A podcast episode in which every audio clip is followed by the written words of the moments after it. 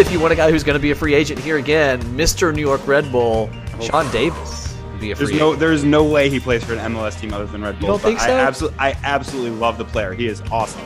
You don't think he'd come join his buddy Dax? Man, that, that you you said it, Mr. Red Bull, man. There's no Yeah. way.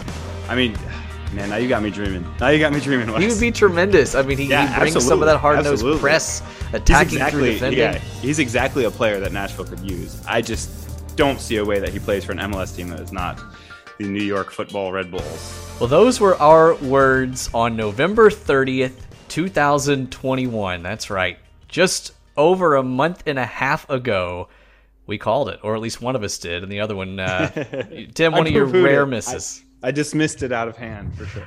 I am the prescient voice of Nashville Soccer Club, Wes Bowling, because even a blind squirrel finds a nut every once in a while. and you are listening to Club and Country, the podcast of record from two people who've covered the club longer than anyone in their respective disciplines. and I am Tim Sullivan, the proprietor of ClubCountryUSA.com, where, as Wes mentioned, I have been covering the club longer than anyone.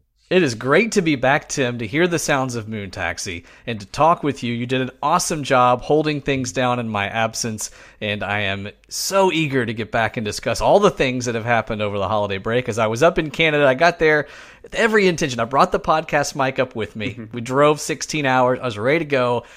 And the Wi-Fi was miserable. It just wasn't going to happen, and so I appreciate you holding it down. And uh, it was addition by subtraction for sure.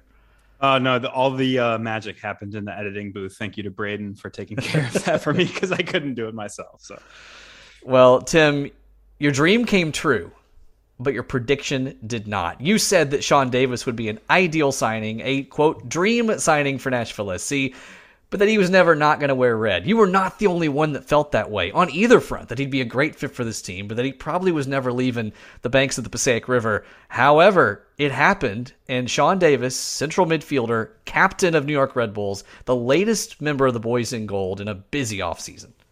Yeah, among folks who kind of only know the team in passing, we have fielded a ton of "is this a big deal?" questions over the past week or so, and the shorter answer is yes. Based on what you just said, it probably gives it away as well. Ideal signing for this club. Um, he's one of the top domestic players in this in league at his position.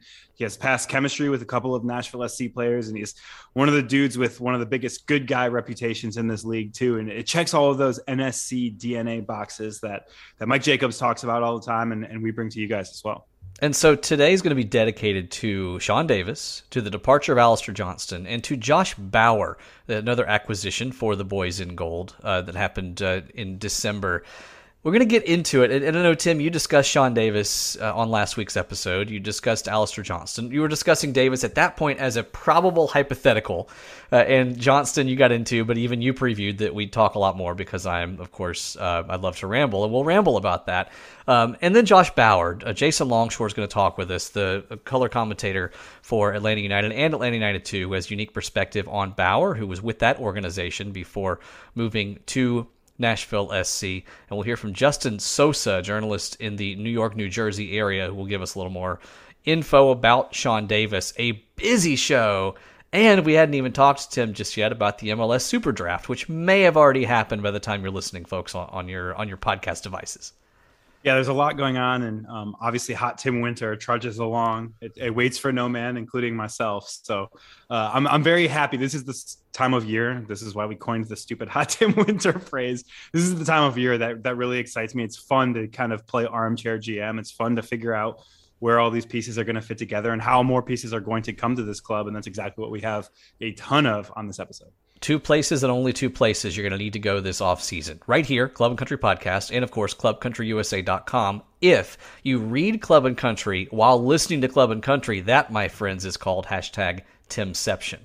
you might rip a hole in the space time continuum if you do that too. Continuum, even. Oh, there we go. There we go. Wes is back, folks. I'm back Wes in a big way. back. saved up. I saved up the puns. We'll see. And for those who are still listening, let's preview what we're going to see and talk about today. In the early shout, we'll give you three things you probably didn't know about Sean Davis. Then we'll take a deeper dive into the Alistair Johnston move. Look, it can make sense and it can be tough to absorb. Both of those things can be true. And I think both of those things are true for a lot of Nashville SC supporters. They hate to see Alistair Johnston go, but it makes sense. And maybe after listening to us, you'll understand why it really, really, really made sense. And again, Tim gave a nice preview of that with some uh, some sterling logic last week. Then a pair of interviews today. We'll talk Sean Davis first with Justin Sosa. He represents numerous outlets up in the New York, New Jersey area, a strong, budding journalist who has covered Red Bulls really well for a few years and can give us a little more uh, info into what Sean Davis will represent represent, why he left New York Red Bulls, and what impact that could have for both clubs. And then Jason Longshore, we previewed it a minute ago, is going to talk about a young player, center back Josh Bauer, how he might fit into Nashville SC. And of course, we're not going to sit down with a radio commentator for Atlanta United and not talk about ATL on a broader level. They're still a rival, and we're still going to treat them like one of Nashville's rivals, even if they're only going to play at least once this year, maybe twice if they can get together in U.S. Open Cup or um, MLS Cup. MLS Cup, baby that would be that would be, play it in Chattanooga, and the winner gets uh, Nickajack Lake. exactly. no, they should play in like Dalton, Georgia. They can come up with a surface for them there. I don't. This this was a they make carpet there joke. I don't know. Just move. I'm with you. I'm I'm, I, am I'm way behind. I haven't been there on the uh, on the pun game for. It's okay. For the jokes are a little synthetic. They're not really organic, but that's hey, there we go. That's all right. That's okay.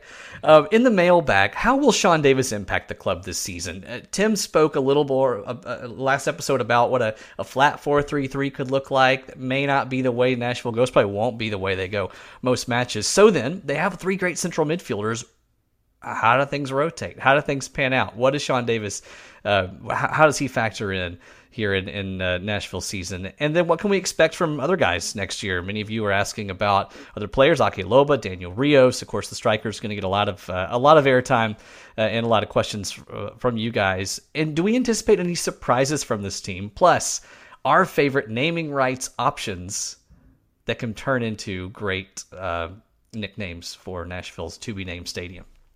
Can't wait for that one. Speaking of speaking of a pun off, oh boy, do we have one coming for you guys down the pipe here. get ready. You're going to want to listen all the way to the end. That one's going to be near the end. And outside in, we'll get ready for the super draft. Again, we recognize some of you may be listening after the draft. And so we'll also discuss its importance, its meaning, the approach Nashville SC has taken to the super draft, and what we can expect from any of the players that Nashville does end up taking. We're not going to know those right now. We're talking before the draft.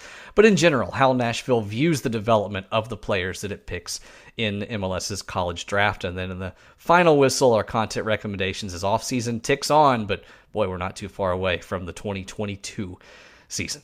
All right, it's time for our early shout. You know, I always wanted to earn every single minute. I didn't want to be handed anything. I didn't want to just play because I was captain. And so I just appreciate uh, the staff for believing in me. And I tried not to take that for granted for a second. I tried to train the right way, tried to recover the right way. Um, again, I live a boring lifestyle, just trying to make sure I'm ready to go each and every game.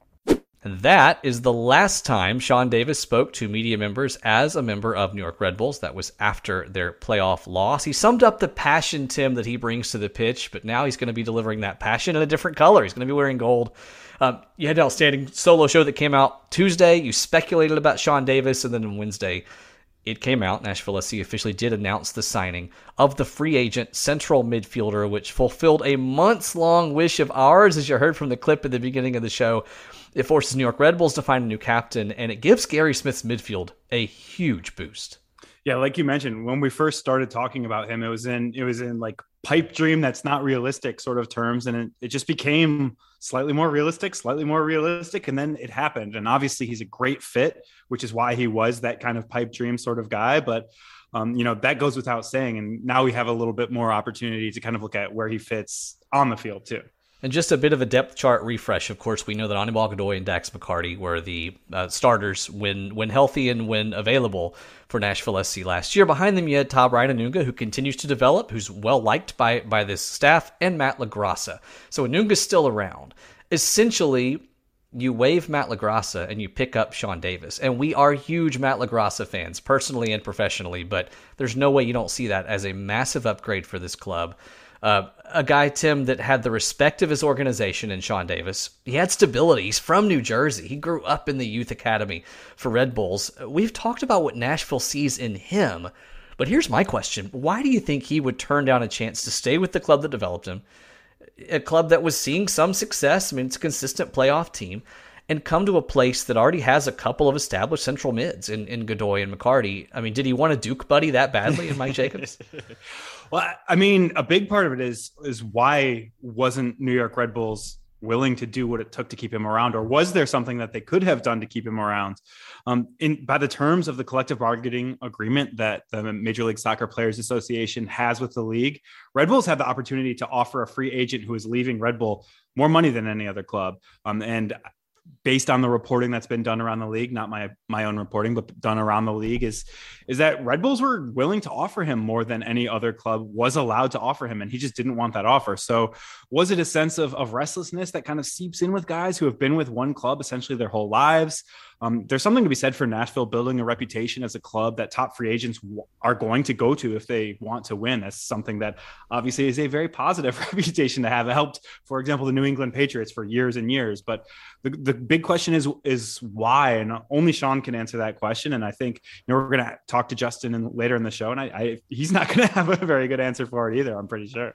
And of course, when uh, we do talk to Sean, we will play that audio for you. He'll, um, at some point, you would imagine, have a media availability where you can offer that uh, that perspective. But one thing we want you guys to know, so we get into our gold nuggets. We'll give you three things you probably didn't know about Sean Davis. The first one is you may know you may know the fact, but let's get into the uh, details behind it. The fact is, this is a big fish in Major League Soccer. This is a big acquisition for Nashville SC. What you may not know is he ranked in the top ten in Major League Soccer in eight categories last season. That doesn't include distance covered, where he was uh, among the most active, maybe the, the most active in distance covered, I believe, um, in Major League Soccer last year. So, Tim, you ready for this list of, of I know one of them. rankings? I know one of them. Minutes okay. for a field player because he was the only field player who played every minute for his team. That's man. See, the I other like nine. The other nine, do what you need to do. I like that stat, and you mentioned that stat on last week's show. But it's such a bummer too that because it just reminds me that Dave Romney would Dave have Romney got hurt. Yeah, if yeah. he hadn't missed that last game against mm-hmm.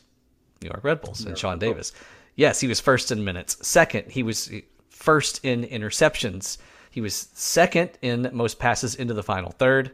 He was third in tackles attempted, seventh in tackles won, the seventh most aerials won, eighth most progressive passes, and the ninth most pressures. Now, a lot of those are Red Bulls stats, right? Mm-hmm. This is a pressing team. So you're gonna, if you're a central midfielder playing every minute, yeah, you're gonna get a lot of interceptions. You're gonna press a lot. You're gonna win a lot of tackles. You're gonna win a lot of 50 50s all that's given.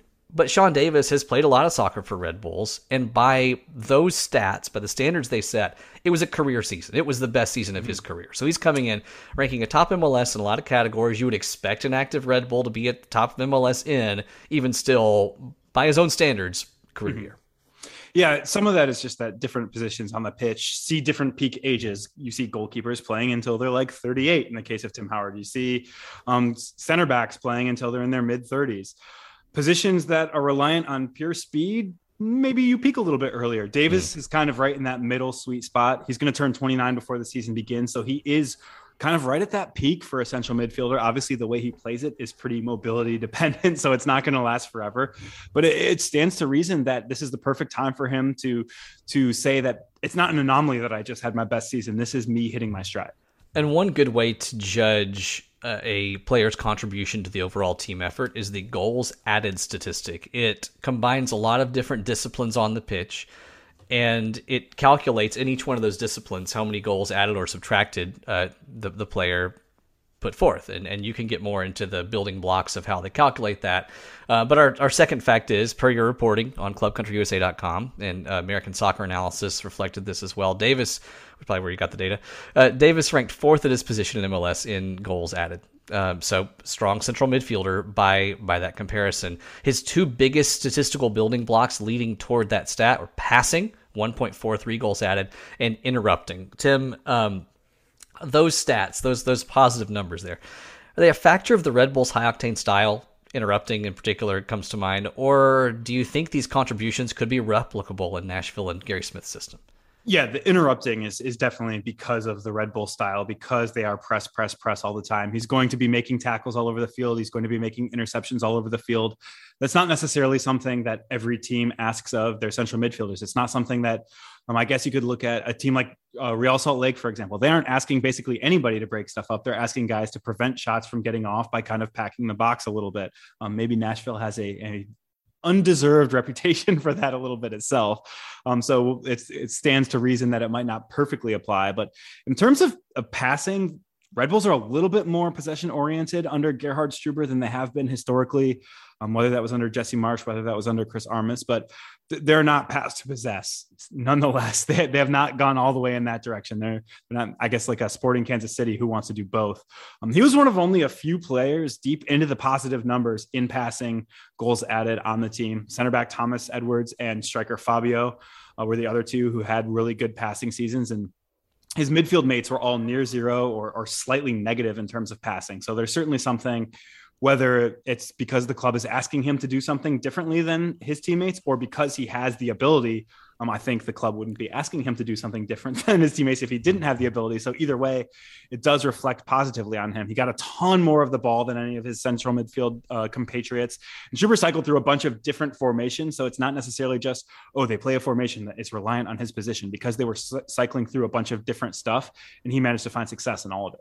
And you mentioned central midfield compatriots. One of those former central midfield compatriots was Dax McCarty. They played 25 games together in New York uh, a few years ago. In fact, Sean Davis, the only Red Bulls teammate of Dax McCarty, left on the team in 2021 that played a minute for New York last season. Uh, Alex Muyl, 106 combined matches alongside Sean Davis.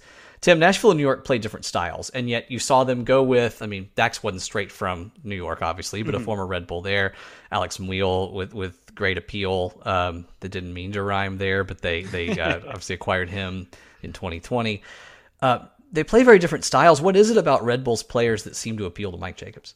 Yeah, I mentioned that um, inadvertently earlier, kind of mentioning that that Nashville's style is not going to be one that says, "Okay, we're going to press all the time." Although, I again, I think it's unfair that Nashville is kind of seen as a pack the box sort of team because they do want to get out and press a little bit, but I think a big part of it is, is you just know exactly what you're getting when you get a guy, especially Muyl and Davis, less so um, Dax, who came out of college and, and went to FC Dallas before joining the Red Bulls. But if you get a guy developed by Red Bull, you know what you are getting in that guy. Um, the thing that Red Bull developed players have historically lacked, or New York Red Bulls only. I, I, think the global Red Bull brand is a little bit better, but that technical precision on the ball is not necessarily something that you are always expecting with a, a New York Red Bulls developed player. Mm-hmm. Um, Alex Muyl has kind of taken some criticism for that over the time uh, that he's been in Nashville already, but that's not necessarily the, the number one priority for a Mike Jacobs, Gary Smith team. They want guys who are going to go out and run their butts off, guys who are going to go out and give full effort all the time, and guys who are going to go out and say, you know, Dax McCarty is the emblem of who we are because Dax is all of those things, although he is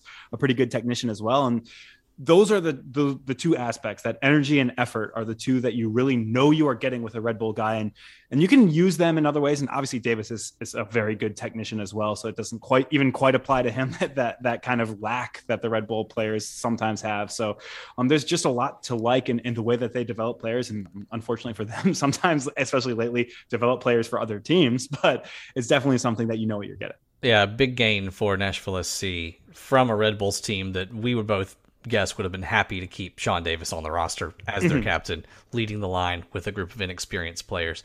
Uh, we'll talk in just a little bit with Justin Sosa and get a little more of that perspective, and, and he can tell you with a little more certainty. And then we're going to, uh, in the mailbag, address a couple of questions you guys had about Davis as well. So much more from uh, from us about Sean here as the podcast goes on. But let's now talk about a player who's no longer wearing gold, and that's Alistair Johnston. Tim, I was up in Canada. I just shoveled off the the driveway and the walking path and yeah I, I, guess he just wanted to follow me and hang out i don't know i was i was in quebec i was a couple hours away uh, when i i got that bombshell news i think i got a text actually from uh, from john freeman former nashville SC voice that was just alistair dot dot dot wow and I thought, oh, something's going down. Wi-Fi's not good. Let's see if I can figure this out. And uh, of course, was able to to learn the news that that we all learned: million dollars in GAM going to Nashville SC for Alistair Johnston. It's his old ish news, but we've not gotten a chance to discuss it together. Interested in your deeper thoughts about the trade, and I'll, I'll give my opinion as to why I think this happened. Um, Alistair Johnston is a hard player to lose. Um, he was beloved by Nashville SC. We all took great joy seeing him develop for Team Canada as well. uh, you know, going in the short sleeves in Edmonton and minus whatever degree temperatures and, and playing the full 90 and beating Mexico. But the fact of the matter is, in soccer, this is our first introduction, really, in Nashville to the reality that most folks who listen also understand because they cheer for other clubs outside of the U.S., which is that every player has a price on his head. Every team ultimately should be a selling team, and certainly in Major League Soccer, that's the case. And um, I, I honestly think, as as much as this staff continued to like Alistair, this wasn't obviously dumping an asset they didn't want.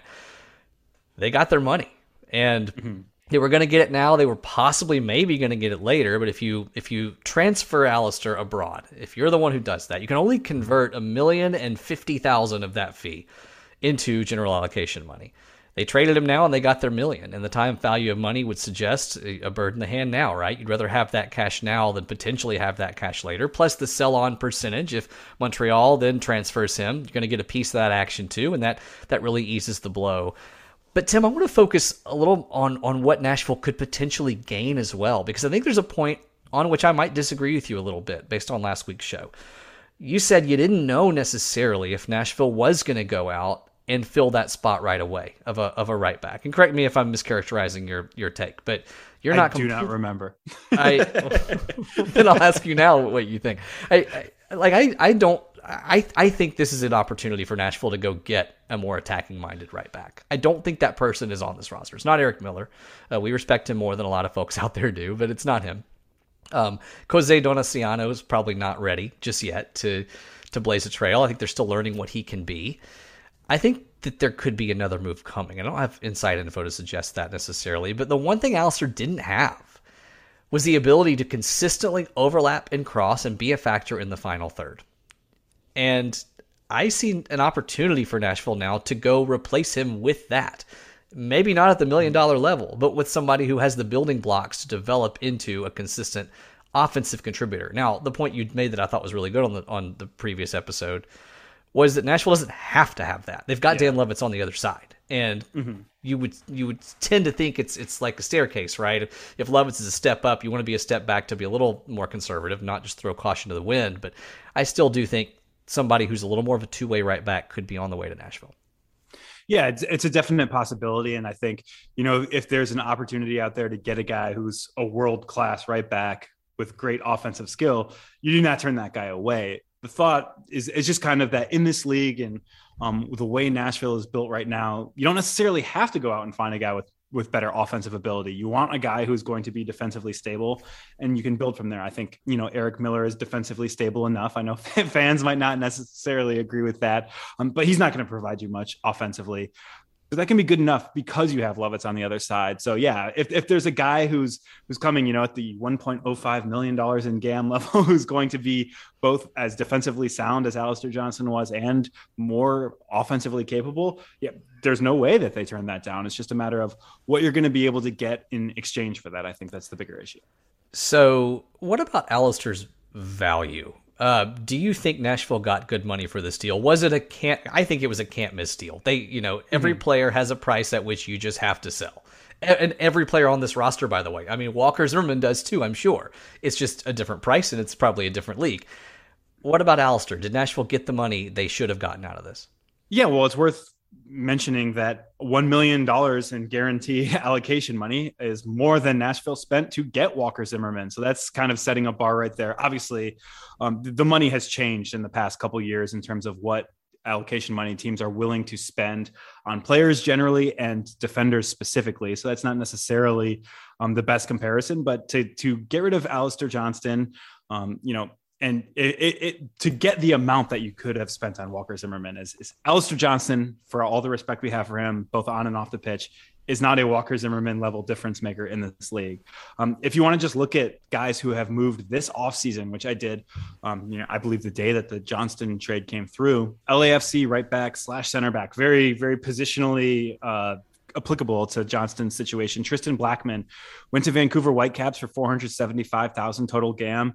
Um, Charlotte kind of served as an intermediate step there as a bit of a three-way trade. Mm-hmm. Um, and then you look at Franco Escobar from Atlanta United. He went to Inter Miami for 600,000 in general allocation money, or, or, potentially less if he doesn't meet um, certain uh, performance-related metrics. But he, I think he's universally more regarded than Johnston. We both really like Johnston. I think everybody in Nashville really likes Johnston, but for him to go for almost as much as both of those guys combined, when I think the general zeitgeist doesn't rate him as equal to either of them individually, this is a lot about the sort of business that Mike Jacobs did, and um, it tells you why we believe it was a, a, move that they couldn't turn down because Montreal was willing to pay such a premium for this guy. And there's an unsexy reality behind all this too, which is that sometimes you have to prioritize members of your core. Mm-hmm. Dax McCarty got a raise. Dan Lovitz got a raise. Those are two that we can fairly suspect. They got new contracts and they played really well, which means they're likely making more money than they were last year. We'll find out here uh, as salary numbers are released in the coming months. Other guys do for increased contracts. You have to collect that GAM, as Mike Jacobs yeah. told us and you collect the GAM so that you can go out and find a replacement value player, but also so that you can subsidize the contracts of guys mm-hmm. that you desperately need to keep versus guys you'd like to keep. And Johnston probably fits into that would like to keep category. But ultimately, there were other guys clearly ahead of him in the pecking, pecking order that I think we'd all agree members of that core that, that Nashville needs to buy down. And ultimately, this million dollar infusion, it, it probably helps get a guy like Sean Davis and buy him down. Yeah, and I, am actually going to publish a piece on this. I just haven't had a chance to write it yet. And people are asking, what are they going to do with this GAM? Who are they going to trade all of this GAM for? And, and they, the short answer is they don't have to, and they they won't be able to because they want to use that GAM to continue building the type of roster that they have now, which is by giving guys raises. You hear, especially in MLS, because of the way that the salary uh, structure works, that teams who are good can't stay good because their guys deserve raises and there's no money to give them raises. Mm-hmm. Acquiring general allocation money, um, obviously you do lose a guy that this club really liked in Alistair Johnston, but to acquire the allocation money to help continue funding raises for some of his now former teammates and for funding some of the maybe increased salary of of a guy um, uh, like Sean Davis vis-a-vis the salary of Matt LaGrassa. Sean Davis is going to be making a lot more money than yes. Matt LaGrassa. That money has to come from somewhere, and unfortunately, um, for for Nashville fans, it, it's coming from the trade that you give up Alistair Johnston, and you don't have to pay Alistair anymore. Although I think he's getting paid very well by Montreal. That's part of the reason that he was happy to go. Um, so you you kind of have to make some of those tough decisions and I'll be living both sides of this here in about 45 minutes. I'm going on a, a, Montreal show. The ball is around. Great podcast. Our friends who've come on this show before and talking about what they're gonna get. And I'll be I'll be honest with them. I think this is a great trade for Nashville, and I think we all hope it ends up being a good trade for Montreal too. There's there's still incentive for Alistair Johnston to be a, a, a widely supported player here because, of course, we like him, uh, but also because that sell-on value uh, could could have a positive impact for Nashville SC since they have a stake in that. All right, back to Sean Davis now, and on to Justin Sosa. We've mentioned he is a very busy journalist up there in the Northeast. He's covered Red Bulls for several years and has unique perspective into why Sean Davis made the decision to leave this club and how that could impact uh, New York Red Bulls. Let's hear from Justin Sosa. Justin Sosa is a freelance journalist and recent graduate of Seton Hall. His bylines include the Scouted Football Handbook, American Soccer Now, and Once a Metro, where he covers the New York Red Bulls. He is here to break down the Sean Davis signing for Nashville SC. Justin, thank you for joining us. Yeah, of course. Uh, I'm excited to talk a little bit about you know some MLS soccer. Haven't had it in a while, obviously, so good to get back. Well, let's get right into it then.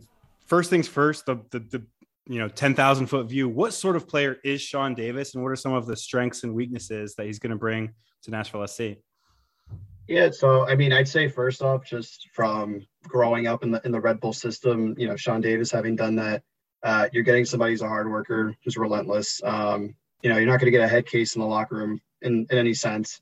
Um, just someone who's going to put their head down and kind of get to work. Last season I think we saw a big improvement in terms of how he plays on the ball. I think he took a lot more risks in terms of his passing. Um, just try to be a little more forward thinking in terms of how he progressed play. And I wouldn't say he's like our, you know, some magical deep lying playmaker. Just says, just saying that like it improved from where he was, and I'd say that's probably at like an average to good level in MLS. Um, so kind of like when you guys brought in Dax McCarty, you're getting a similar player in, in that sense. Hmm.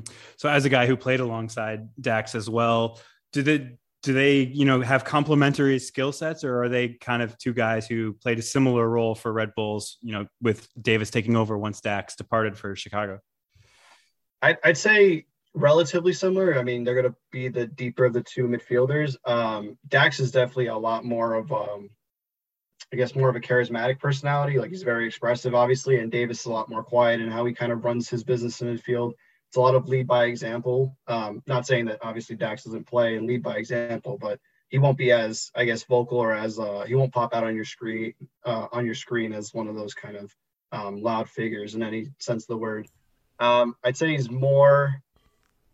Um, I'd say he's more disruptive than Dax. Uh, obviously, you know, having looked at that midfield and seeing like players like Felipe, like Davis, like McCarty, like Tyler Adams, you kind of get a similar mold with all of them in terms of how well they kind of break up play.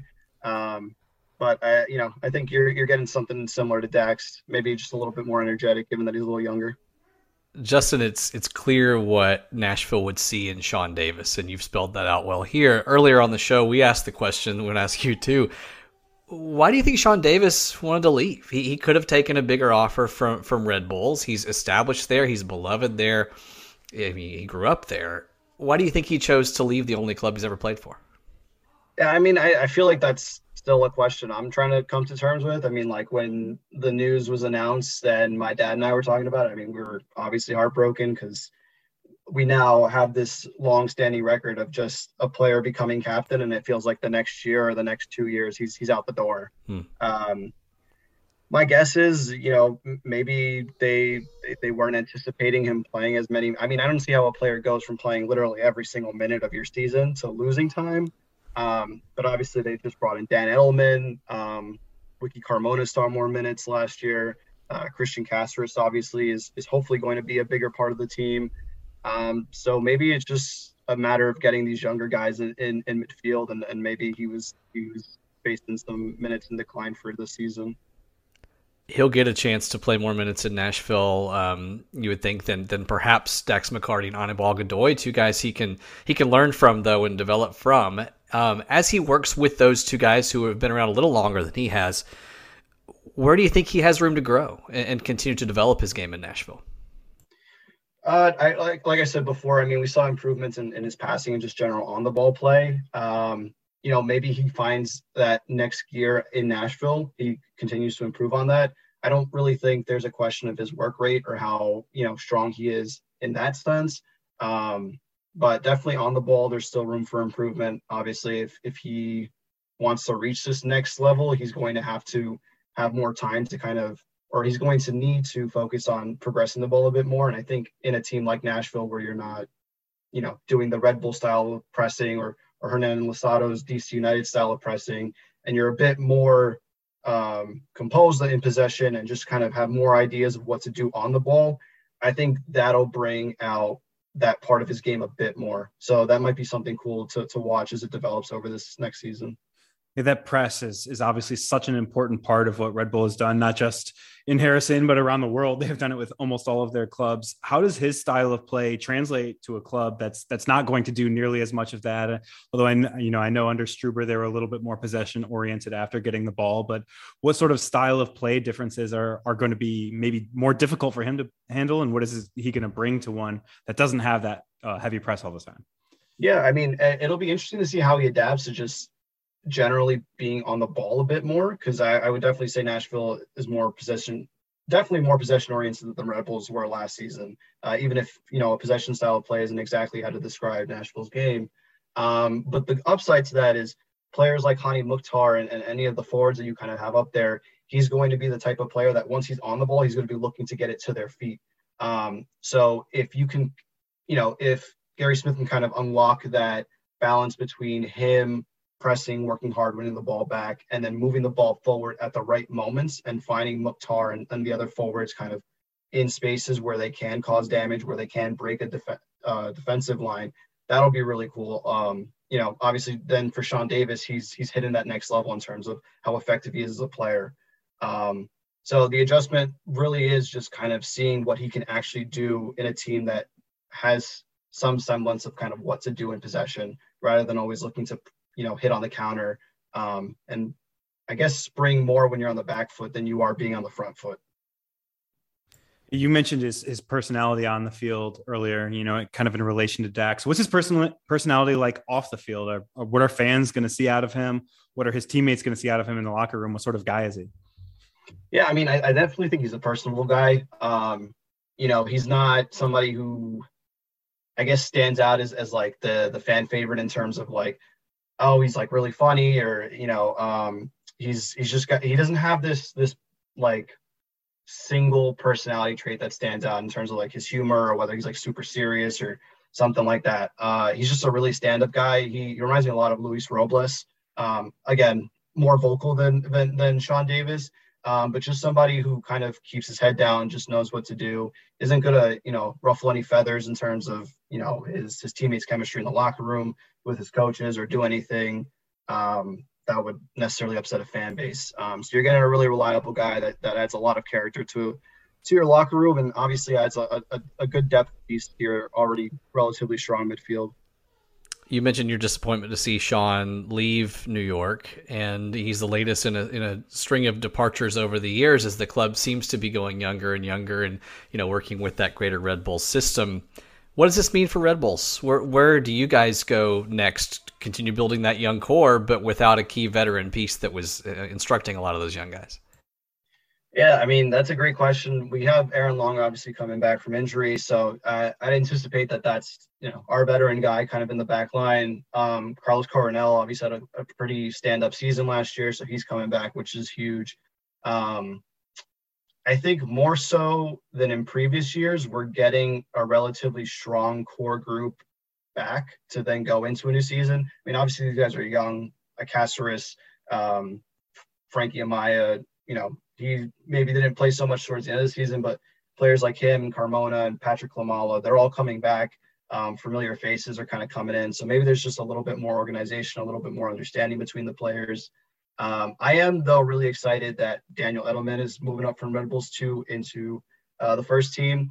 Um, unfortunately, uh, it seems like it was at the expense of, of Davis being with the team, but I thought it would have been really cool to have him kind of learn from Davis in the same way that Davis learned from McCarty uh, and so many other midfielders that were kind of here uh, before he officially kind of became a, a mainstay in the first team. Um, so we'll see. I mean, I'm, I'm relatively optimistic about next season for the Red Bulls if, if the young guys can kind of get going. Um, I don't, I don't, I'm not a big fan of this trend of you know our older guys just kind of getting shipped off for free um, or just kind of let go.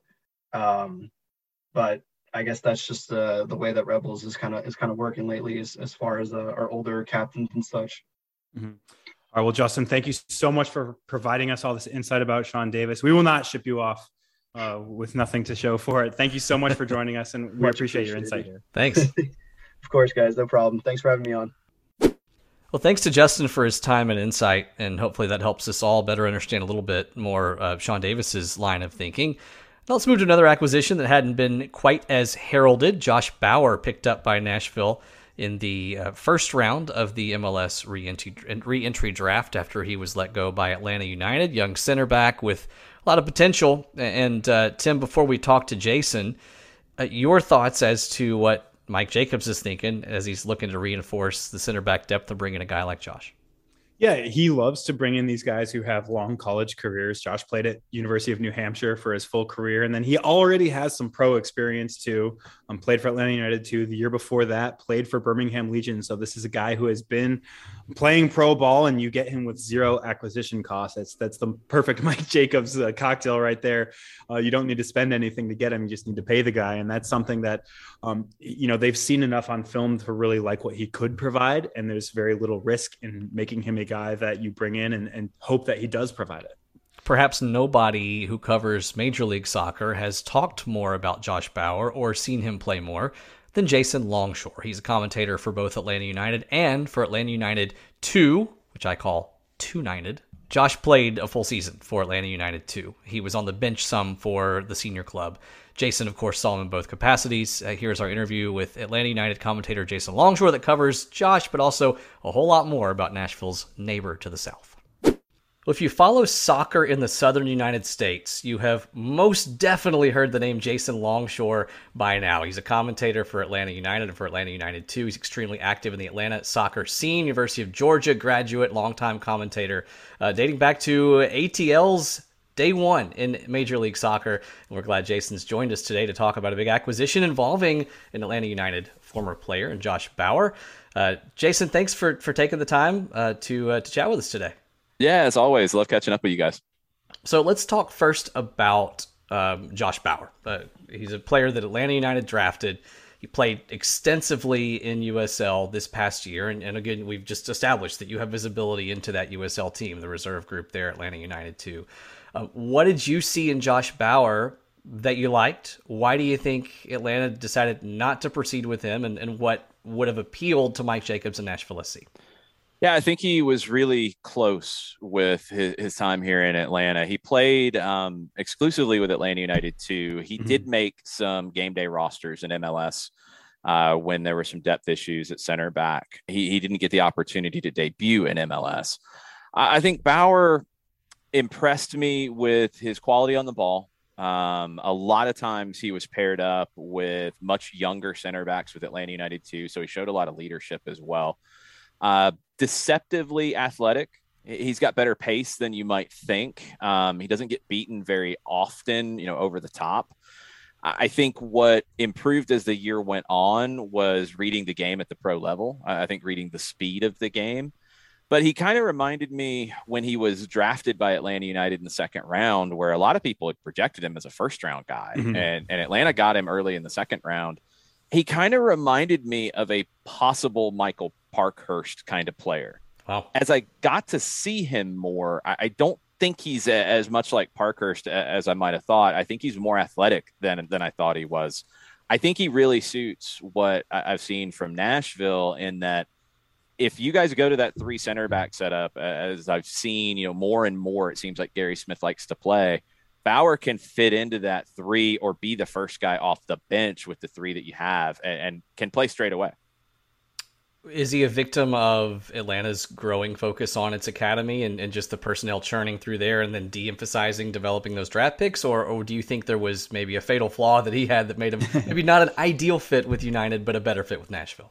Yeah, I don't think it was anything about him really. It's a little bit of a numbers game, you know. I mean, mm-hmm. right now when you look at Atlanta's depth chart at center back, you've got Miles Robinson, who has had one of the, the best 2021s of anybody, you know, in American soccer. I think Alan Franco ended up being a home run signing. Um, the third possible center back that Atlanta chased. Uh, they they had a couple issues with their first two. One was an injury. Uh, one ended up going to River Plate instead, and they get Franco, who had experience with Ezequiel Barco from Independiente. But I didn't know if Franco fit the style of play because he had never mm-hmm. been asked to really play with the ball at his feet. He he killed it. He, he absolutely nailed it. So those two no problems. Um, Anton Walkes was here, but unfortunately was lost in the expansion draft. But when Bauer's option wasn't picked up, that was prior to that. So you mm-hmm. have to mm-hmm. go back and consider Walkes as part of the roster at that time. Uh, they kept Alex DeJohn uh, as a veteran who I think really embraced his role uh, of being a teacher in a lot of ways, mm-hmm. developing mm-hmm. the young guys, knowing that he wasn't going to see the field a ton. And I think probably the biggest thing that that hurt Bauer here in Atlanta was the development and emergence of George Campbell. Mm-hmm. I, I, think George Campbell, as an academy product, who really came onto the scene in 2019 with Atlanta United too, and when he did get opportunities in MLS this past year, he lit it up. He was outstanding, and, and I think he probably jumped a lot of people in that depth chart. Mm-hmm. Is Bauer a guy who was close enough that you, you know you mentioned that he made a few game day rosters? had there been a normal year where there's a U.S. Open Cup and things like that, he probably would have made his debut for the senior team. Yeah, I think so. Okay. I think if he had had an Open Cup, he would have gotten an opportunity there. Um, I, I, think you know what was interesting is I think DeJohn was brought here really as the number four. Uh, you know, if you put Walkes in, in that first three, and Campbell passed him, and I think Bauer was right there with him. But Bauer probably was a guy who he needs to play more. He, he did that role wouldn't have suited him where maybe it suits an Alex DeJohn. There's also Bryce Washington, who's another homegrown who came in from Pitt, came in mid-season, and I think they really liked Bryce Washington a lot because he can play out on the right as well as playing as a center back. There's a couple of center backs in the academy now who could be pushing towards homegrown signings. So I think it's just getting squeezed a little bit on both sides of the roster in terms of the numbers game that pushed Bauer out. Now, obviously, um, Atlanta let him go. They didn't uh, exercise his option, but seeing him go to a rival, is that something that Atlanta fans are going to worry about, that Atlanta administration is going to worry about? Or is it kind of with Nashville spending a year in the West that the, the rivalry might die down a little bit, might not even matter that much? there were quite a few people who the uh, fans that, that follow soccer down here and, and listen to our mm-hmm. shows where we had Bauer on as a guest. It was a great interview. I, I love talking to him, really thoughtful guy. Um, they were really hoping that Bauer would kind of get through the the waivers and reentry drafts and all of that, and then maybe come back. Maybe if it mm-hmm. was a mm-hmm. twos contract or not.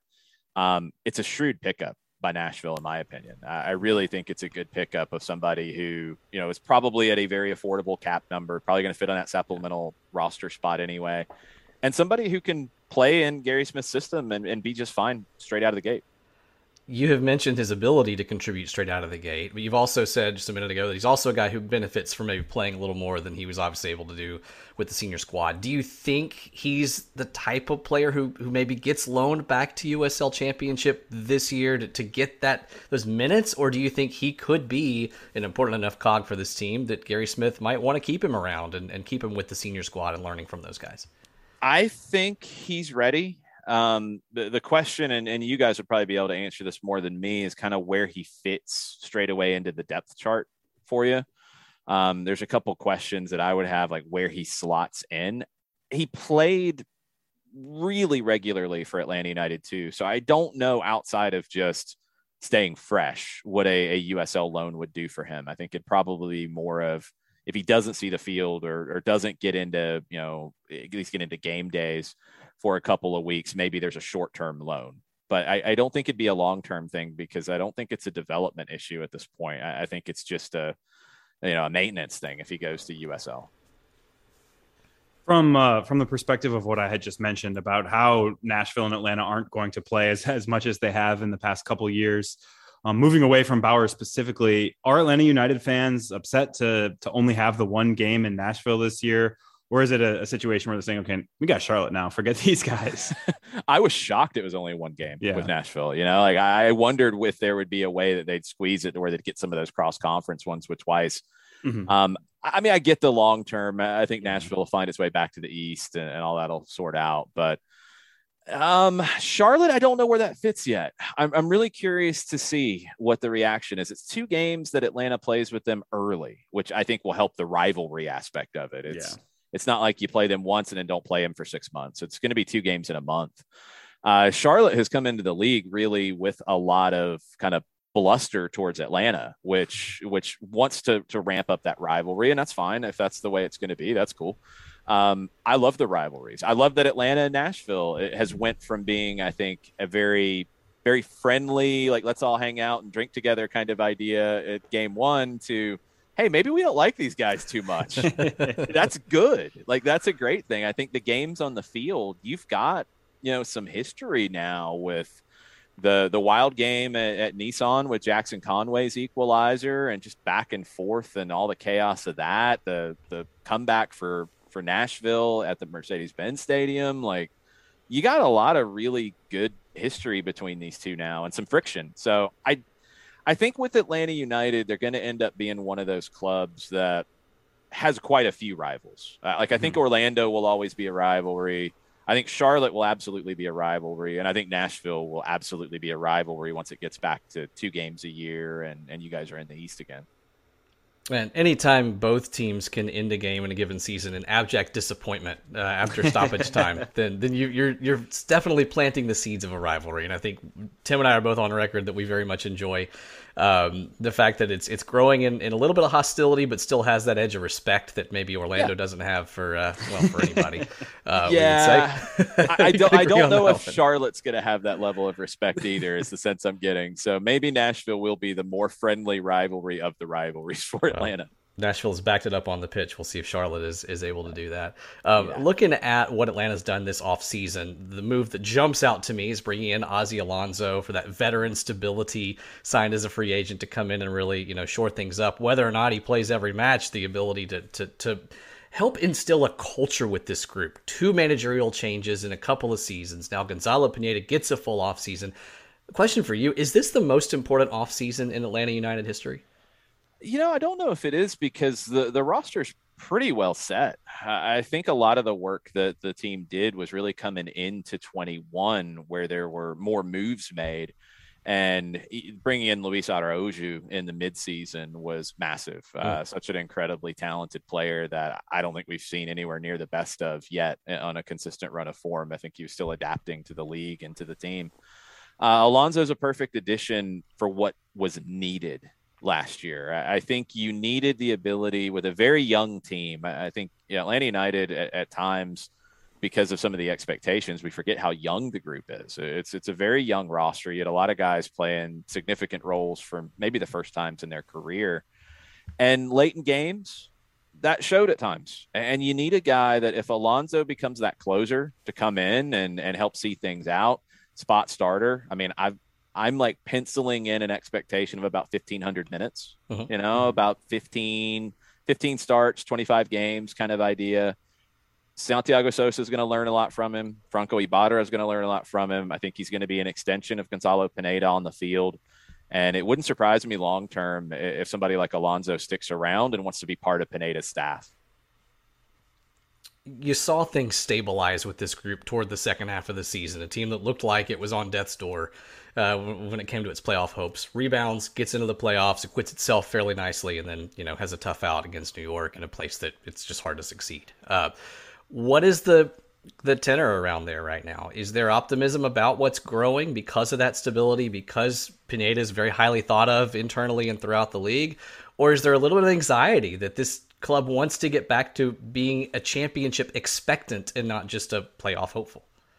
Yeah, it's hard to get a, a sense of that feel um, because I think there is a level of expectation that is just hard to meet. You know, it's it's what big clubs have to deal with. Uh, and that's something Atlanta United set out to be from day one. And I, I, think, in terms of the expectation and the pulse, they've absolutely achieved it because I, I don't know if it's, you know, a year like last year is seen as acceptable. I think, you know, when you get down to the the nuts and bolts of it didn't work out with Gabriel Heinze, they made the move, and Rob Valentino did a great job steadying the ship Gonzalo Pineda comes in, and from the day Pineda was hired, Atlanta United was one of the four best teams in MLS. Now they, they did have a favorable schedule, but then you can also say the first half of the schedule where it wasn't great was a very difficult part of the schedule. So I mean, you can play that game both sides. I think they did everything right when Pineda was hired and the moves they made, and they showed some character in, in late season games, getting results late, getting the draw at Red Bull Arena on the Wednesday before decision day took a lot out of them, but it gave them a cushion going into decision day. You go to New York City and give up two weird goals, and it's a tough place for Atlanta to play, wanting to spread the field. There's nowhere to spread the field to. It just it, it didn't work and it didn't go well, and those two goals really killed you. I do want to see if they can play at the level they did under Pineda for 34 games. Mm-hmm. I, I want to see if they can maintain that. And a guy like Alonso is big. I, I wonder if there's another veteran signing coming because that was something that was mentioned after the season. And and Atlanta United does have to look, and this is where I think maybe the the uncertainty you know creeps in is George Bello has been linked with moves, although not really firmed up. It, it's a right about that time that you think he might go. Ezequiel Barco is going into year five here, and, and, that's usually around the time he's at the end of a contract. So, are you going to re up? Are you going to sell? Is there an offer? Miles Robinson's name has been thrown around with the year he had, although there's been nothing concrete at all. Yeah. If moves happen with them, then there's a very different conversation around Atlanta. And that could happen in the next month to where everything we're saying is different. It mm-hmm. could change quickly. Mm-hmm. Obviously, nobody around Atlanta wants to do poorly, but it seems like there's nobody who wants to win and wants to succeed more than Josef Martinez. What is the frustration with some of these stars I mean, I guess you could you could lump in some of these guys who are playing on the back line as well in that in terms of of results not matching, especially the guys who have been there, you know, since the championship season. Yeah, I think for Josef, a, a, lot of his frustration that came out at times this year was was with his his knee, was with his body. Mm-hmm. You know, he wasn't able to do everything he wanted to do, and and we didn't know coming into the season really what the the level of difficulty the recovery process was for him. You know, we didn't really have a glimpse of that until Josef talked about it. I mean, he, he said it was so difficult that he didn't know if he'd play again. And and we had no idea. Um, there were so many different complications that we just didn't know about coming into that year. So it, it really puts the first half of the season for him in a lot of perspective mm-hmm. after hearing it. Um, Josef is a guy who is a leader without having the armband. You know, like you, you don't you don't have to put the armband on him. He's a leader regardless, and he's a guy that I think demands everything out of his teammates. Um, I think you do have some of those other guys. You mentioned guys on the back line. I think Alan Franco brought that attitude. Uh, I think Osvaldo Alonso will help bring that attitude even more out of people. It's a good thing um, because I, I don't know if you get there if you don't have that killer instinct from guys. And I think it's something that when you look at the clubs who went deep in the postseason and you, you try to find what was different about them, I think New York City had it in guys like Tati Castellanos and guys like Maxi Morales, who you know will you feel like they'll they'll they'll punch you in the face if they got to do that to win a game. Like you just feel like there's a different killer instinct is what I keep coming back to, and that was something that I'd ask you guys about because watching the the postseason with Nashville, it felt like that was the missing element at times for me because I, have mm-hmm. I've watched you know Nashville pretty consistently, and I, have a ton of respect for Gary Smith. I think he's one of the most underrated guys in the league. I think you got a lot of guys that are on the the underrated team of the year for me, and I think it was just that that killer instinct that was missing at times that that was needed in big moments. Well, you look no further than penalty kicks, you know, for that that type of mentality, and you go for four and penalty kicks, and that's a you know it's a canary in the coal mine, if you will. It's not a you yeah. guys have, have bad moments, but I think yeah, it's it's that I, I would agree with that that assessment for sure.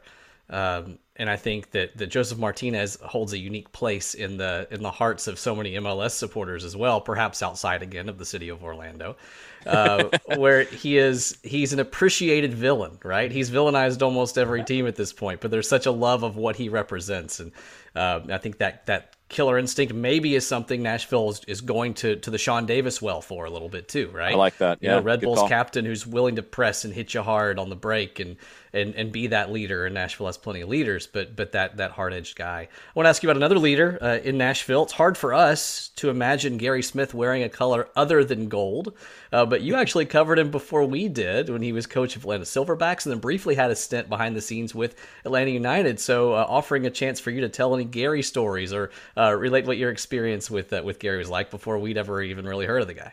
Yeah, I got to talk to him probably more when he was doing the the scouting with Atlanta United because we, we set up some some academy combines with different communities around Atlanta and, and Gary came out and you know as we're watching the the different players go through things you get to to chat a little bit and get his perspective. I watched him intently with the Silverbacks for 2015 because I did a lot of game day stuff and I was working with the reserve team at that time. And what impressed me so much about that team and and they, they're completely forgotten about because of the way the club ended and that was a league run team at that stage. He had zero budget. He had nothing to work with and he had a ton of injuries that year. But when when he had a healthy team with a lot of no name kind of guys he had them playing as well as anybody in the NASL and he had them playing in a 3-5-2 and I've I've always kind of waited for him because he didn't really show much of that with Nashville until this year. And I kept thinking that's where he's going to get to initially or get to eventually is is a 352 or 343 that looks a little more 3421 or, or whatever, but three in the back. And Gary, I think, is a much better tactician than anybody in, in the league nationally will give him credit for. And I, I saw it with what he did with with duct tape and paper clips and chewing gum to keep a team together in Atlanta.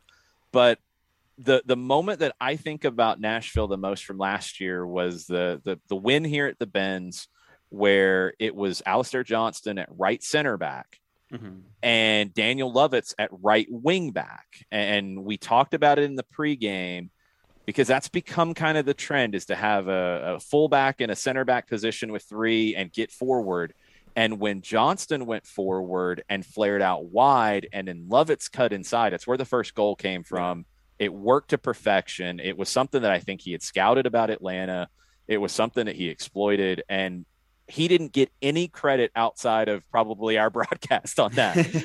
and he deserves it because he's such a smart guy. Like there's this tag on him from Colorado, another team that he held together with duct tape and paper clips. he hasn't had to do that with Nashville yet because he's got a lot to work with. But if times get tough, he can find that way with what he has to get wins. He's just mm. he's one of the best coaches in the league and I don't know why he doesn't get that credit.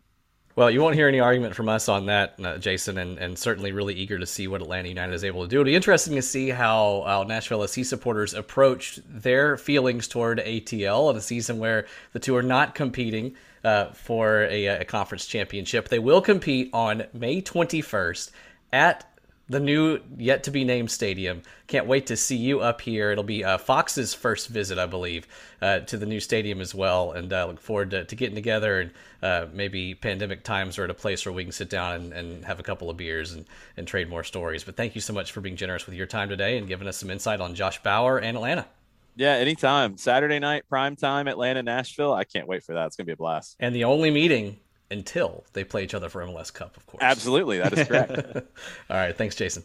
Thanks, Jason. Thanks, thanks, y'all. I thought, Tim, that Jason would tell us that this was a defining offseason for Atlanta United. It feels that way to me. And yeah. then he said, ah, it's not the biggest offseason in club history. There's stability there. But if not the biggest offseason, it is at least a massive season for Atlanta United to prove whether they are a title contender, as the money suggests they should be, mm-hmm. or just a playoff regular who's happy to be fifth, sixth, or seventh, which I don't think anybody there wants to be yeah it's something that you and i have talked about kind of they've been they've been an example that we bring up as we talk about nashville which is maybe not burning quite as hot but burning a lot more steadily over the course of its um, kind of entry into the league i guess over the first few years here and we'll see if atlanta is able to kind of recapture some of that that bright heat that they had in 2017 and, and gets back to that level or if they're going to be a team that's kind of happy to be on the fringes of the playoffs. I'm certain that the ownership is not happy to be in that position, but it's just a matter of being able to get it done. All right, friends, it's your turn. Let's move to the mailbag. We've talked about Sean Davis, Alistair Johnston, Josh Bauer. John Mueller asks, realistically, what is left on Mike Jacobs' offseason to-do list, and what should fans have on our to-do list, Tim? I think for fans, it's, it's resting your vocal cords, coming up with clever puns for two polls. You can listen back to the earlier portions of this episode for some really great pun activity. Um, yeah. As for Mike Jacobs, I, I, don't think there's a ton left to be done before the season. I'm um, shoring up depth, possibly seeking out a right back, like you mentioned earlier. Um, whether it's a guy who you expect to start or whether somebody who can come in and provide competition with Eric Miller, and they both get a lot of minutes. And then, of course, Jacobs is, as he always is, monitoring the international market for players who will become available and kind of figuring out when they'll become available. In this specific instance, looking for guys who are going to be out of contract or going to be available on transfers in the summer window, because I, we do expect that that third de- designated player spot remains unoccupied for the first half of the season, as we have seen in the previous two seasons. Mm-hmm. They want to figure out where they need to add bodies and it's a spot where you can if you can spend a lot of money and get a really good player to fill your one biggest weakness as you get you know just past that halfway point in the year it's a great way to do it yeah, I think the biggest personnel moves this offseason for Nashville SC have already happened. Uh, mm-hmm. I mean, it's hard to get much bigger than collecting a million in GAM for a trade, and Alistair Johnston certainly going out it justifies maybe the biggest move, but Sean Davis right there with him. Um, I, I, think right back has to be on the, the to do list, and we discussed this a little bit earlier. There are a couple tracks Nashville can take. They can go with a player, as you've mentioned, who is competing for starting time, a solid addition there, or they can as Chris Hole theorizes, we'll go to his his comment here. His theory is that Nashville's going to bring in one of the quote excellent right backs available through the MLS allocation list, and that's a, a, list of players who have played in the league before, playing abroad now, who can come back. And you you there's there's an order. You can't just pick one of those guys. You've got to be top of the allocation order to do that, which means you got to usually pay money to the team that's there and, and give them some gam. Uh, Chris's theory at the moment that Mike Jacobs traded for that spot. The dealer, the deal to sell Ali was already being pinned, and this was the replacement strategy that made the deal possible. I, I, it's a good conspiracy theory. I don't know that it's necessarily true, but I can see where he's getting that logic, and it raises the question of that second road. Tim Nashville could get a serviceable veteran to compete for time and be consistent, or they go out, they spend a lot of gam to get that top pick, and they bring in a Reggie Cannon, who's in a terrible situation in Boavista. They still hadn't paid Dallas for his transfer. Or DeAndre Yedlin. Uh, would love seeing a Spur come in here, but at the same time, uh, certainly would be a big, big deal. Um, you referenced both those guys on last week's show, just as kind of ticking through possibilities. Do you think either would be a realistic option? Yeah, I mean, for a given definition of realistic, right? it, does, yeah, it, sure. it does sound like Cannon is set on finding other options in Europe for a loan away from Boavista. So that's something that, um, yes, you would like to say, okay, if, if that's a possibility, let's try to make it happen.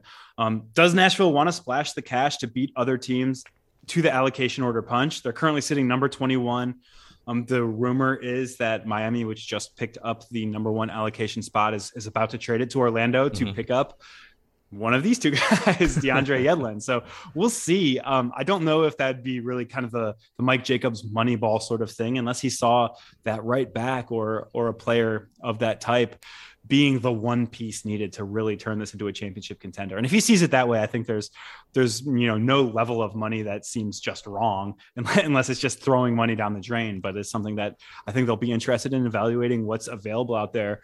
Um, but moving up in that allocation order is, is going to be kind of expensive right yeah. now because of the time of the season, because of, of everything that's going on globally. Picking up um, Americans out of the allocation order is a little bit more expensive. So we'll see what happens. But I do think it's something that if the opportunity were to arise, I wouldn't turn down DeAndre Yedlin for a no, second. Of course, of course yeah. not. Spurs jokes aside, no, absolutely not. I, I, will say this, and I'll agree with Chris in one respect. I think that Mike Jacobs had a replacement player in mind when he got rid of Alistair Johnston, somebody not on the roster now. Again, this is speculation, purely speculation. But you don't he, he's he's too much of a chess player to just get rid of a guy and say oh I'll figure something out is it Cannon or Yedlin I don't know I think it's more likely that it is as we've mentioned a, a, veteran who can come in and and and be the typical type of Nashville SC acquisition undervalued elsewhere brings you know a good blend of two way skill and hopefully some attack to, to go as part of that. Uh, Super Duper Wyatt asks uh, the, about the effect that Sean Davis could have on this team. And it's a good question, Tim. And it's one, again, that you addressed last week, which is that you've got Anibal Godoy, you've got Dax McCarty, two guys that if fatigue were not a factor, you would happily start 34 games each. But they're in their 30s. They are young people, but they are relatively old players. Let's let's draw that dividing line. And my question, I guess, to to expand on what Wyatt is asking, because we've talked a little about the impact. Does Sean Davis lead central midfield in minutes for Nashville SC in 2022?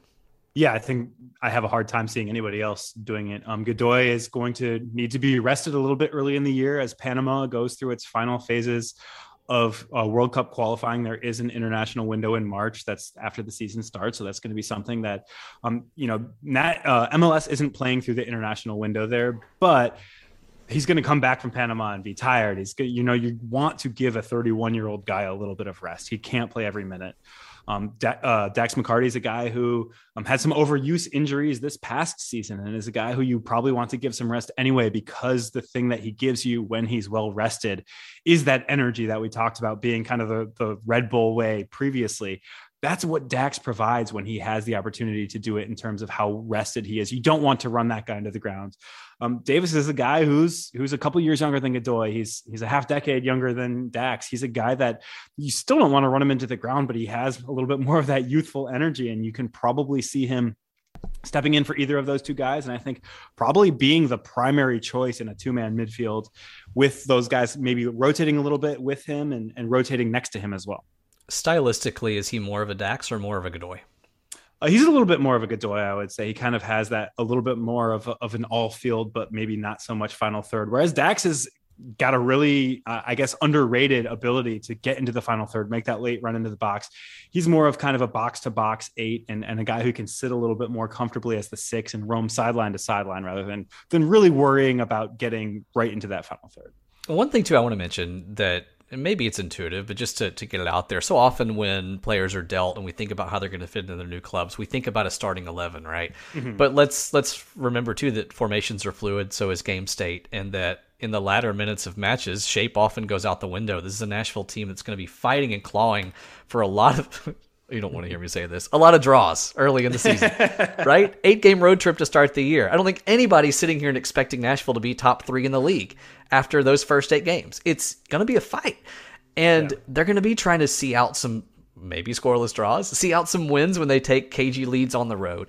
Um, this is a team that's going to be expansive in the attack, uh, especially once they get home. But early in the year, a flat 4-3-3 in the 85th minute when you're tied at one in Seattle and trying to see out a, a really good point. At, uh, yeah, mm-hmm. I, I, think you're gonna see these three guys in together in those moments. So it's tempting to, to look at that and say, how are we gonna, you know, how's this gonna balance out? Who's gonna get screwed out of minutes? But in reality, I think from the 65th minute on, you could often see Godoy, McCarty, Davis in there together when all are mm-hmm. healthy mm-hmm. and, and when all are fresh and available. It's it's worth thinking. Remember the old school. It happened a little bit the first year of MLS, but also in the second year of USL, playing that Derek Jones type player as the yeah. as kind of a, no, a, nominal number ten. I could easily see Davis or or Dax being in that position. You have a real defensive midfield three, even if it's not that flat midfield three. I do think it gives a little bit more of that flexibility to do kind of off the wall stuff like that too. I'll never forget that was my MLS play by play debut, filling in for for John that first year was the New England Road match where Derek Jones was the was the, the striker. Uh,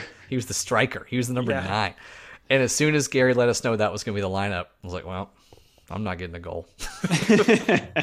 Newton Domini reaches out, friend of the show. What do you guys expect to see this year from the team that would surprise most folks when it happens? Good question. Happy belated birthday to Newton, my birthday buddy. Um, I, I, don't know if it'll be seen as a surprise um, or maybe just a reversion to form, but I do think this will not be one of the worst set piece defenses in the league. I think Nashville is going to really concentrate on on getting right what it got wrong this past season and getting back to what we saw in the first year in MLS. And and some of that is going to be a healthy and available Walker Zimmerman with fewer international breaks that that sure. disrupt the MLS season. But a big part of Nashville struggles last year still came with Walker in the lineup, and they're gonna I think really take a close look at the film and see what happened there. I don't again I don't know if that's necessarily a surprise, but I do think that it's something that will be a, a radical change from what you saw in 2021 you went with positivity. I'm going to go with realism here. Don't be surprised if Nashville's below the playoff line when it hosts its debut home match on May 1st. First eight matches are on the road. We know that's going to be tough, right? Uh, I think we would both expect this team to be good enough, talented enough to ultimately be above that playoff line when the season mm-hmm. ends. But let's compare Nashville's start to the last established MLS team that opened the year with an extended road trip. So I'm not counting Austin, you know, to start its expansion year. I don't think that's fair. But 2019 Portland, Providence Park was being renovated. They went 12 matches, their first 12 matches on the road. Uh, this obviously a you know a veteran team had been a contender in recent seasons, and they went 0 5 and 1. That's five losses, one draw in their first six. They won just four games in that 12 match road trip, and then Tim, they made the playoffs. They finished sixth. They lost in the first round, but they ended up being a playoff team. They regained their form. Of course, they were backloaded with home matches, yeah. and so I, I think you know this Nashville club will probably take some results away from home in that stretch that they shouldn't. Um, you know, but but I think this will be a different team when they get yeah. into their pitch when they establish that rhythm and so don't be surprised don't be up in arms or wanting to fire people if nashville is in ninth place in the west um, after its first eight matches it doesn't necessarily mean they can't regain that form especially when they get home they won't have the divine providence park factor coming but uh nope, nope, nope. Aborting that pun real quick. hey, things aren't always rosy in Portland either. Hey, there we go. Mm-hmm. Nice. Yep, you got it. You got it. All right, moving on the Oregon Trail of our questions here. Newton we had a follow up. Uh, what do you expect to see from Daniel Rios? Will asked. Uh, will we actually see Ake Loba on the pitch, and what are the chances of Hany Mukhtar getting sold? So I grouped these together because they're you know yeah. individual questions. So first Daniel Rios, Ake Loba, and then Hany Mukhtar being sold. I think the last one's the easiest. Um, Hany Mukhtar is not getting sold anytime soon. No. It's not there. Uh, I, I, believe it was Galatasaray. I don't even remember which Turkish club it was. It is not happening. There has not been communication with Nashville SC's management about it. It's not something to worry about. Will he eventually get sold? Probably. I, he's a guy who has dreams of getting back to Europe at some point in his career, although he's extremely satisfied with the role he has in, in Nashville. He's extremely satisfied with the club situation that he's in in Nashville. Um, but for now, no, I would not worry about it at all. Um, in terms of, of Rios and Loba, for both of them, the issue last year was was fitness for different reasons. Rios has struggled with injuries during his time in Nashville, and Loba was in the middle of his offseason when he arrived in Nashville. Um, I wouldn't worry too much about either of those. Rios managed to get healthy and have a great 2019 uh, season for Nashville's uh, final USL year. Um, Loba is a guy who kind of has the opportunity to follow the blueprint that we've seen from Hany Mukhtar and, and Cádiz. Uh, I want to qu- quickly, Mukhtar was was given the kind of kind of underachiever label in the 2020 season, and, Sure. and we saw this past year exactly kind of how that was a little uh, misplaced. Um, came in and, and took a long time to even get onto the field during the 2020 season, and people forget that at the beginning of 2021, um, before going to Venezuela and um, with their national team and, and reportedly contracting a, a respiratory illness. Um, he was having a really good start to the year. Um, when he came back, he he had to quarantine upon return from those um, CONMEBOL qualifiers and just never really got back onto the onto the pitch in the same way. But was having a really good start to the year, and I think if you saw Loba do the same thing in terms of of coming around as a player, I, I believe uh, you'll see a lot of him, and he can do a lot of different things in ways that Cadiz couldn't in ways that Mukhtar maybe I think is probably a better comparable because Loba Mhm. can play on the wing. He can play as kind of that pseudo number 10. He can play up top as a striker. And I think that like, kind of number of paths onto the field will really help them. I, I chuckled a little bit. So, um, long story short, Dallas acquired Dom Dwyer just to release him. And That's that's spending some hunt money there. Yeah. Yes, uh, yeah, absolutely. Yeah, they got 20 million more in their pockets now to spend after Ricardo Pepi. And so it was, they were never actually retain Dwyer, but one fan misunderstood and responded to the news and said, "Oh man, should have signed Daniel Rios instead." Like, "Oh, he's getting some attention out there. Okay, that's good to see." And I think he'll earn a lot more attention this year. I hope he has the opportunity um, to get on the pitch and, and prove his worth, and hopefully the health situation can allow him to do that. Uh, last question is, uh, sorry guys, you all ask great questions, but this is my favorite from Steve Cavendish, co-host of Flamestream Sports co-founder of the Nashville Banner, uh, former editor of the Nashville Scene. Awesome, awesome guy. Steve asks, who are the top three realistic potential sponsors for the new stadium based on what we would nickname the new facility? I.e., he's, he's lived in DC for a bit. Verizon Center is known as the phone booth. That's that's a good example there. Um, so we're not actually speculating as to who will get their naming rights deal, but who could realistically get it that would have a great Yeah. Who is the who is the best pun available to them? that's yeah, which he asked the right people. Let's let's be honest. so I'll go three to one here. Um, and these are I, I did it based on companies that have a strong presence in Nashville that would also offer the opportunity for great puns. Number three, a company that I don't particularly have a lot of partiality to, but it works for the pun. That's Core Civic, um, private prison management firm. I have opinions; they are not favorable, but you could call it the Civic Center. Oh, like center. I didn't get it. I didn't. center, I saw it in print. Center. You have to pull everyone behind the curtain here. I saw it in print and didn't get it. Now Puns I get it. are best via audio media. Yeah. uh, number two, Dollar General Stadium, or the Dollar GAM, the Dollar General Allocation Money. It's Mike Jacobs' approach. Your tepid chuckle shows me that's not the winner. Or number number one in my list, Amazon. You know, the stadium was a little bit behind initially where they thought it would be, even though it's been on pace for a while now. Amazon, you could call it the slightly delayed package. There we go. All right. Are we are we ready for mine? Bring my, it. My my puns are. Let's go. Who knows? Uh, Warner Music Group could uh, sponsor the stadium and, and call it the turntable, um, because it's like a, little record. You know how they. Yeah, yeah, spin yeah. on a- No, I, I got it. Have a DJ in there. Yep. Uh, yep. It'd be great stuff. Strong. Uh, Gibson Guitars, uh, based in Nashville now. Uh, the Les Paul Villian, Yes. uh, their their famed model, the Les Paul uh, guitar, and and an electric guitar brings new meaning to pick up soccer too, folks. there's, there's my pun. There you then go. any any of the of the various pedal tavern companies, um, I, I think I. I think you and I probably both find them distasteful as well. yes. But but uh, the bachelorette party, just make it simple. The stadium doesn't need to to rethink the wheel here. It can just be called the bachelorette party. People already think of Nashville as as the bachelorette party capital of the world, and uh, that can make the fairgrounds the bachelorette party capital of the bachelorette party capital of the world. Wow. Yeah, no, that's that's solid. And you know, if, if Nashville's in first place in the West before their last regular season game, it can be the last fling before the championship ring. Oh yes, Uh, the the Woo girls are have a way to work into this as well. We'll we'll figure something out. They would splash a lot of game at the concession stands, though, buying, buying drinks and such. It'd be, be great. All right. What do you, what about you guys? What are your ideas for this? You get the theme, you get the game. Want to hear your jokes. There were a bunch thrown out on Twitter uh, on Sunday night as well. I think Braden Gall had a few, Steve had a couple. So uh, interested in your in your fun puns. If they're good, we'll read them. They're going to be better than ours, so we'll probably be reading yours on the on the show next week. Uh, let's go outside and, and, and briefly talk Super Draft, Tim. Much less exciting topic than than name puns partially because Nashville SC only has three picks, and their first pick is in the 26, is number 26 in the first round, so right at the end uh, of that first round. First, let's let's frame the Super Draft for those who are not as familiar with Major League Soccer. This is not the NFL Draft. A 26th pick in the first round of the Super Draft is not as likely to contribute to a team in year one as the 26th pick in the NFL Draft would be, for instance. Um, however, for a guy like Mike Jacobs, who is a genius at scouting the college ranks, there's still potential here. We've seen it. Nashville just sold a guy for a million dollars that was the 11th pick in the Super Draft first round that Nashville traded up to get a couple of years ago.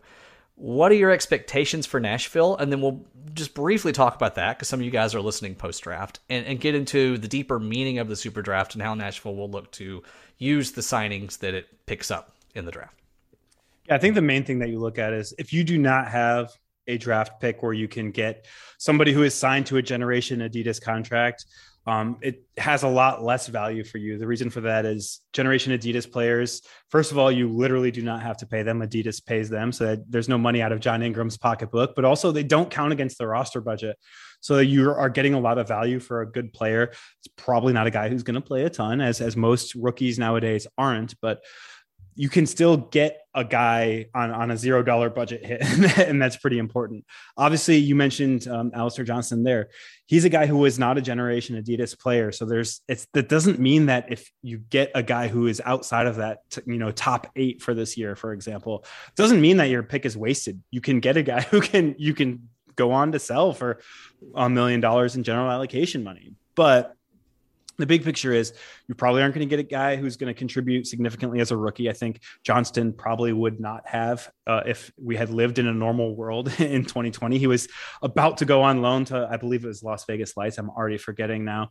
Um, and then the right. COVID pause happened and he came back and was able to contribute. Uh, but that's that's a rarity. Um, Jack Maher went on loan um, each of the past two years and and came back both years. But even a guy who was the top two pick in the draft is not going to contribute a lot. But what you can get are guys who can stick around, who can develop a little bit in your professional system and can contribute down the road and can be solid pros. Um, there aren't a ton of Dax McCartys out there nowadays um, when he came out of the University of North Carolina, but there are going to be some here and there.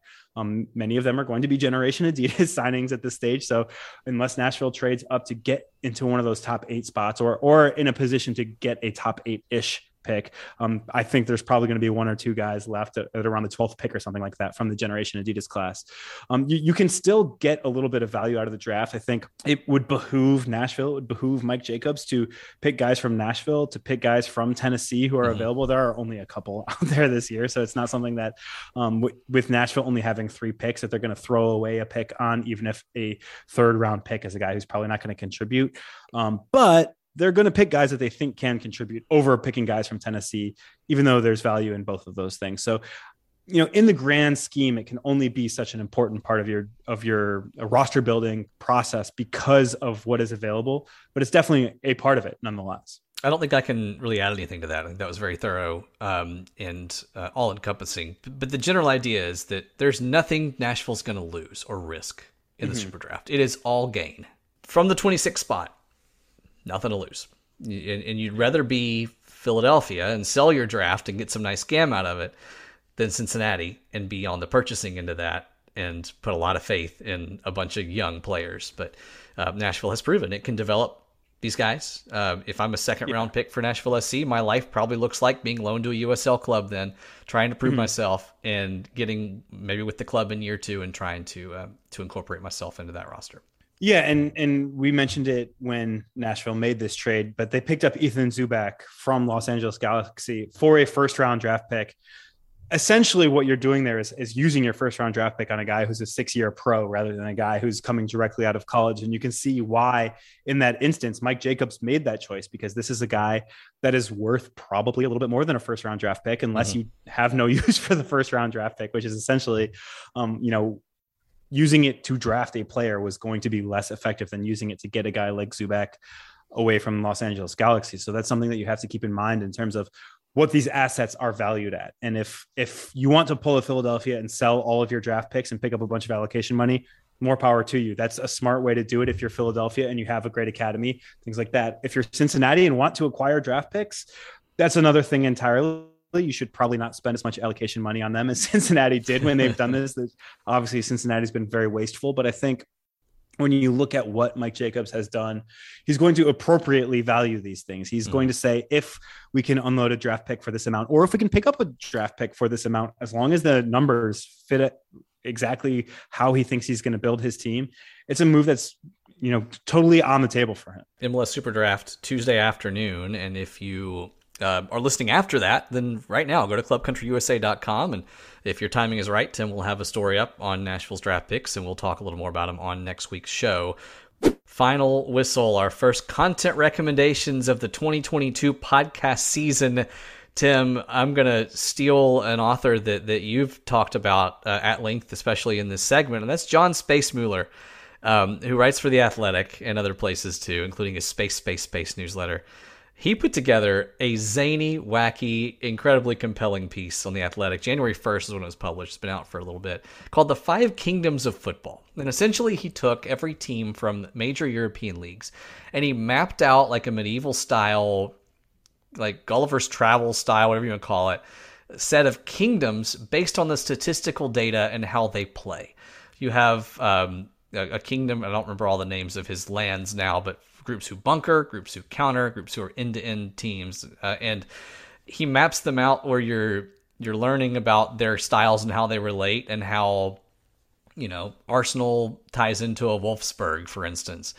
Um, so it's it's tactically kind of interesting, but in a very weird, zany like setup that has a lot of flowery language and reads a little bit like a fantasy novel.